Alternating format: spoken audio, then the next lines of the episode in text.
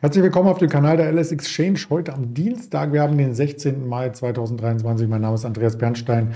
Im Auftrag der LS Exchange und von Traders Media GmbH möchten wir auch heute wieder über spannende Themen berichten, zusammen mit dem Daniel Saurens. Nach dem Intro geht's los.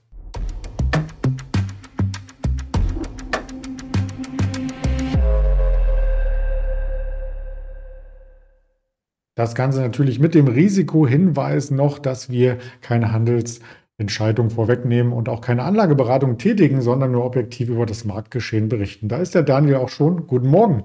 Guten Morgen. Ja, gestern äh, zu Freitag, da muss man sich ja die Augen reiben, wie eigentlich die ganze letzte Woche. Kaum eine Bewegung am Markt, 0,02 Prozent, als ob ein Feiertag wäre und die Volatilität, ich weiß gar nicht, ob die äh, auch mal einstellig werden könnte. Was sagst du denn dazu?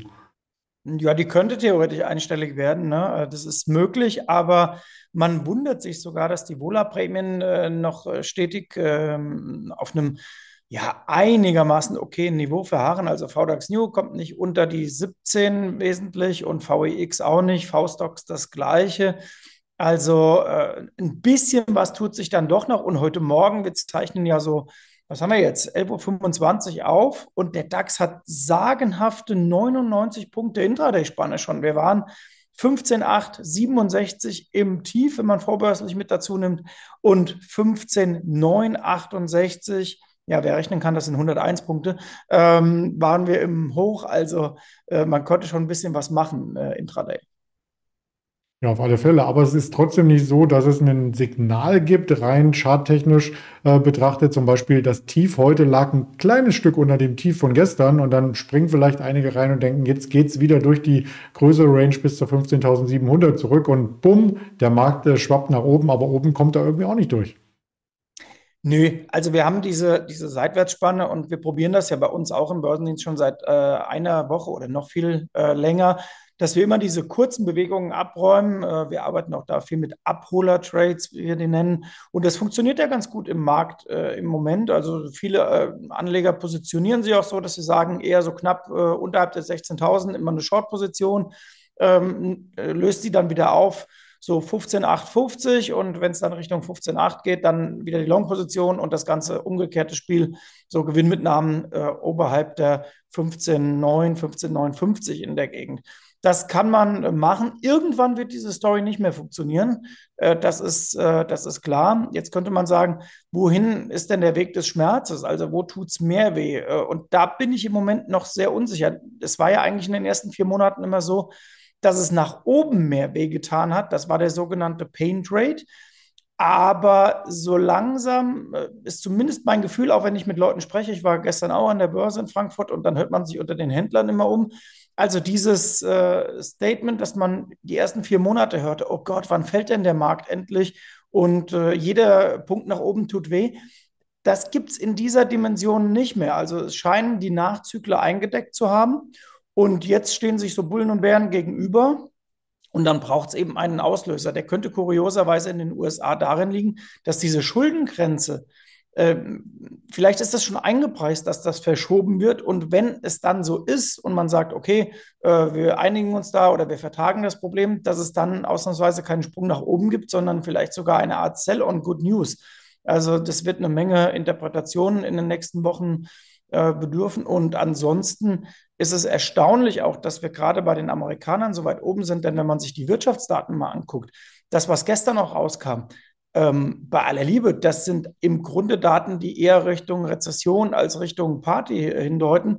Das Einzige, was momentan den Markt äh, so richtig stützt, ist, dass die Inflation in einem einigermaßen geordneten äh, Weg nach unten kommt. Nur das hilft dir dann irgendwann auch nicht mehr weiter, wenn die Wirtschaftsdaten dir entgegenkommen und die sehen momentan echt nicht doller aus, finde ich.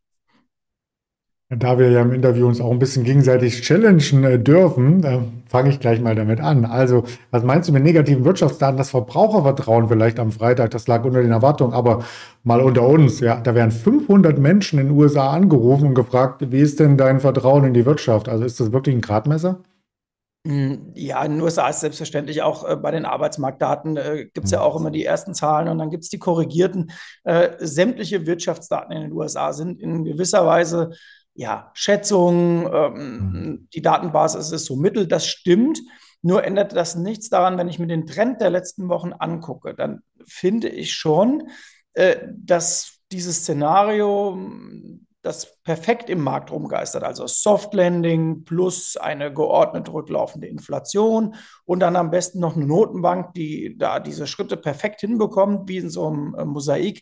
Äh, dieses Szenario bröckelt und mir gefallen die, äh, die, die, Konjunkturdaten durch die Bank nicht besonders äh, mhm. gut. Also das ist jetzt nicht der riesengroße Crash, aber ich sehe nicht, wo der S&P seinen riesen Move nach oben hinlegen soll, oberhalb von 4.200 äh, und am Wochenende vielleicht auch mal, äh, um jemanden zu zitieren, der ja schon ein bisschen Jahre Markterfahrung hat. Warren Buffett sagt auch, die große Party in den USA ist vorbei und das Gros seiner Firmen, in die er investiert ist, wird 2023 weniger Gewinne machen als 2022. Naja, jetzt könnte man wieder sagen, gut, Börse nimmt ja vorweg, wir gucken schon Richtung 2024, aber das wäre mir noch ein bisschen zu früh. Ja, das stimmt natürlich. Da gebe ich dir recht. Und wir hatten ja auch aus Europa eher negative Daten, dass ähm, Industrieproduktions ähm, aus der EU, die Industrieproduktion gestern, die war noch negativer, als man erwartet hatte, also minus 4,2, glaube ich. Und jetzt eben kam auch der ZDW-Index mit minus 10, noch was, also auch deutlich negativer, als man erwartet hatte. Trotzdem die Stimmung gut und vielleicht mangelt es auch einfach an Alternativen. Ähm, und deswegen werden Aktien gekauft. Ich schaue mal auf den Fear and Creed Index äh, der LSX und Kaufdrang, kaufen, kaufen, kaufen. Und da gibt es natürlich auch einige Aktien, die schon satte Gewinne gezeigt haben, die man schon vorher gekauft hat. Und da hangeln wir uns so ein bisschen ran, habe ich heute das Gefühl, und beginnen mit Tesla. Dann da gibt es Spekulationen. Äh, es gibt bei Tesla äh, Spekulationen, ja, das stimmt, aber vor allen Dingen gibt es bei äh, Tesla, also dass Elon Musk zurücktritt, naja gut, ähm, äh, das ist eine Spekulation, aber ähm, vielleicht auch ein bisschen Lückenfüller. Was spannender ist äh, bei Tesla als die Spekulation, ist das, was an Fakten auf dem Tisch liegt. Und äh, wenn man sich da mal anguckt, äh, was die äh, E-Automobilverleiher sagen, und zwar nicht nur in Europa, sondern weltweit, dann ist es, dass die Teslas reingedrückt bekommen und zwar mit Rabatten. Und im Moment ist das Wort, was ich bei Tesla im Moment höre, überall Rabatt, Rabatt, Rabatt, Rabatt. So, und Rabatt geht zulasten der Marge, das wissen wir alle. Äh, jetzt kann ich mir mit Rabatt natürlich Marktanteil kaufen. Nur, das ist vielleicht in einem Bereich, der nicht so wahnsinnig äh, kostenintensiv wäre. Da kann man das machen. Also ich kann mir eine Winner-Takes-it-all-Mentalität machen, wenn ich äh, im Internet unterwegs bin und dann sage ich, dann drücke ich vielleicht mit Marketing die anderen raus. Äh, das ist dann vielleicht nicht so, auch nicht so intelligent in Sachen äh, Gewinne, aber trotzdem ist das nicht so problematisch wie im Automobilsektor aus meiner Sicht, wo ich dann nämlich wieder einen Gegner habe wie die Chinesen, die sagen, ja gut, wenn du Rabatte gibst, gebe ich halt noch mehr Rabatte. Das kann dann schon so eine äh, ungesunde Spirale nach unten geben und Tesla ist im Moment ganz klar im Rabattmodus und das gefällt aus meiner Sicht äh, dem Markt nur so mittel, denn wenn man sich mal anguckt, wie die Nasdaq sich in den letzten Monaten entwickelt hat und wie sich auch einige große US-Techs entwickelt haben. Und dann sieht man ähm, die Tesla, ja, da war eine Erholungsparty auf den Ausverkauf, den wir gesehen hatten, das stimmt. Aber seitdem ist es doch mit viel, viel Wohlwollen eine Seitwärtsbewegung. Man könnte auch sagen, Tesla ist eher schon wieder auf dem langsamen Pfad nach unten im Aktienkurs. Ja, wenn man sich aber bei Tesla anschaut, was nach den Rabatten geschehen soll, zumindest ist das die Vision von Elon Musk, dass man die Wettbewerber so ein bisschen rausdrängt, ja, und dann wieder äh, Fahrt aufnehmen kann. Die Umsätze, die sind zumindest weiterhin hoch prognostiziert. Die sind hoch prognostiziert, aber ich überlege gerade, wer hat denn in Deutschland versucht, mit Tiefpreisen seine Konkurrenz rauszudrücken? War das nicht jahrelang und jahrzehntelang Opel, äh, der Vergleich hinkt vielleicht ein bisschen, aber die haben immer versucht, billiger zu sein, zum Beispiel als VW, und das hat nie funktioniert. Äh, du hast auch immer. Ja, Dacia funktioniert äh, ganz gut, muss man sagen. Ähm, das ist aber auch ein anderes Geschäftsmodell. Äh, da da geht es auch viel um die Fertigung, äh, Osteuropa Stichpunkt. Und dann haben die auch weltweit eine ganz gute Strategie. Äh, übrigens, kleine, äh, kleiner Insight, weil ich ja öfter auch in Südafrika unterwegs bin. In Südafrika fahren alle Dacias als Renault. Äh, das gibt den Südafrikanern, weil sie Renault halt besser kennen, eine andere Wertigkeit auf die Marke. Und deswegen alles, was in Europa Dacia heißt, heißt in Südafrika Renault. Exakt das gleiche Auto, nur vorne ist das äh, Markenlogo auf dem Kühlergrill ein anderes. Das stimmt. Das wusste ich übrigens auch schon äh, seit äh, über 20 Jahren, dass das dazugehört äh, quasi. Und das war so ein ähm, Geheimtipp in Ost, im Osten, in den neuen Bundesländern, dass man sagt, man konnte zwar kein Westauto kaufen, aber wenn man sich einen Dacia gekauft hat, hatte man einen Renault. Mhm. Okay. Interessant zu wissen. Also die Analysten, die wollen wir auch gerne nochmal mit ins Bild rücken zu Tesla. Die sind mehrheitlich zurückhaltend. und warten erstmal ab, äh, wie das weitergeht mit Rabatten und überhaupt mit der Elektromobilität. Auch da haben wir ja noch viele offene Fragen, was das Netz und so weiter angeht. Aber äh, mit dem Einkaufsnetz müssen wir zum Beispiel gar nicht einkaufen gehen, wenn wir fertige Kochboxen bestellen. Das sind wir bei HelloFresh. Äh, für Familienrabatte ähm, hat das Unternehmen immer noch mal ein Auge offen. Ich habe es selber noch nicht getestet. Du? Ich habe das vor ein paar Jahren mal getestet und ich hatte am Wochenende kurioserweise einen guten Bekannten da, der ist äh, bei der DWS und der hat äh, gesagt, dass bei denen viele Leute dieses HelloFresh nutzen. Äh, hätte ich jetzt gar nicht mal so erwartet. Ähm, er meinte auch, die Qualität ist ganz äh, okay. Die leben immer noch davon, oder die leben, glaube ich, davon, dass die Leute, die zuerst mal mit Rabatt kaufen, dann irgendwann sagen, ach komm, ich bin zu faul, da immer wieder die neuen Rabatte zu ziehen und bestell halt im Abo-Modell. Klar, das ist, äh, so funktioniert das ja oft, das kennen wir alle. Äh, bloß HelloFresh kauft seine Rohstoffe halt jetzt auch ein bisschen teurer ein und die Leute werden schon preissensibler, denn alles wird teurer, die Inflation ist gestiegen und dann überlegst du bei sowas vielleicht als ersten, hm, ziehe ich dann die Bremse rein und bestelle das auch mal ab und koche vielleicht mal wieder selbst, ist günstiger.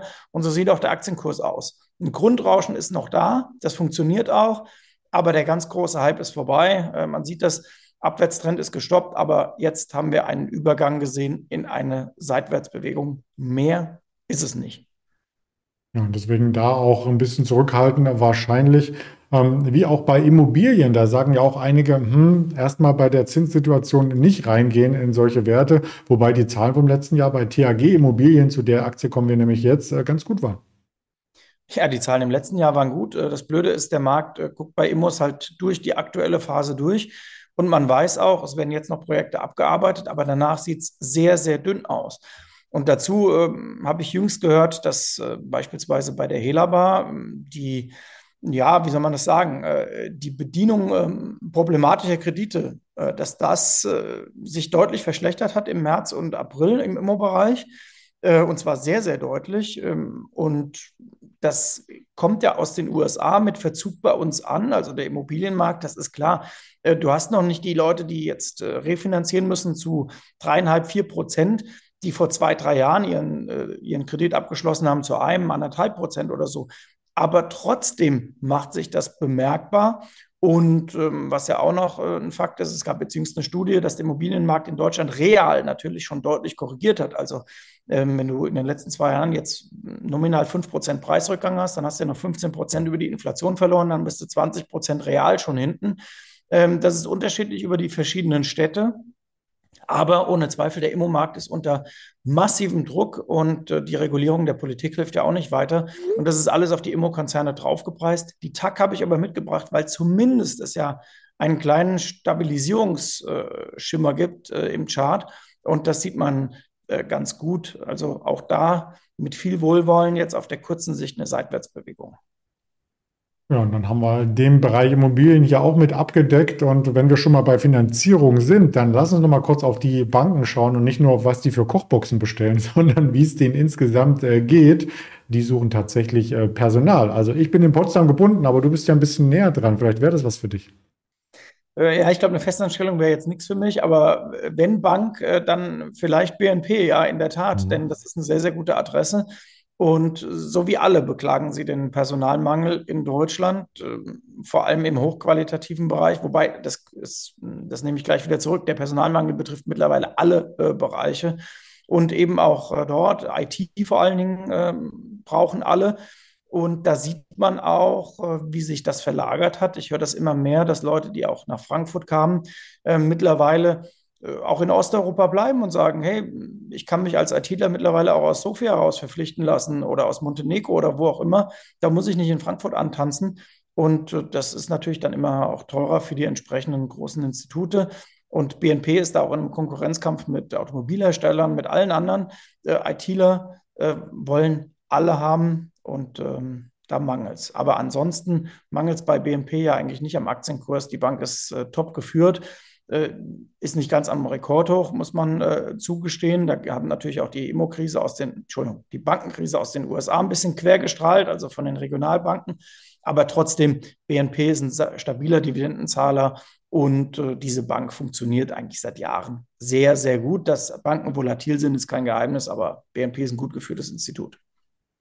Ja, und da wird sogar gewildert bei den Strukturen der Credit Suisse, wie ich eben hier auch mit eingeblendet habe. Ja, auf den ZDW-Index bin ich schon zu sprechen gekommen. Den gab es um 11 parallel dazu ähm, die Beschäftigungsänderungen aus der Eurozone sowie das Bruttoinlandsprodukt. Die Daten habe ich noch nicht alle jetzt äh, aktuell vorliegen, reichen wir aber gerne über die Social-Media-Kanäle nach heute Nachmittag. Bitte aufpassen, 14.30 äh, denn da kommen Einzelhandelsdaten parallel zu den Quartalszahlen von The Home Depot, die größte Baumarktkette. Und da geht es dann am Mittwoch weiter mit Target und mit äh, einer Walmart am Donnerstag. Also mal sehen, wie die Konsumenten aufgestellt sind. Wir verfolgen das Ganze weiter für Sie und haben auch die Social-Media-Kanäle aktiv aktiviert. Äh, bitte hängen Sie sich einfach dran. Daumen geben, liken, folgen, was es nicht alles für Fachbegriffe gibt. Und dann sehen wir uns äh, kommende Woche Dienstag wieder, Daniel. So machen wir es. Bis dahin gute, gute halb kurze Börsenwoche mit dem Feiertag am Donnerstag. Je nachdem, Börse hat ja auf. genau, ja, da auf, ja, genau. Natürlich. Genau. Bis dann. Ciao. Tschüss.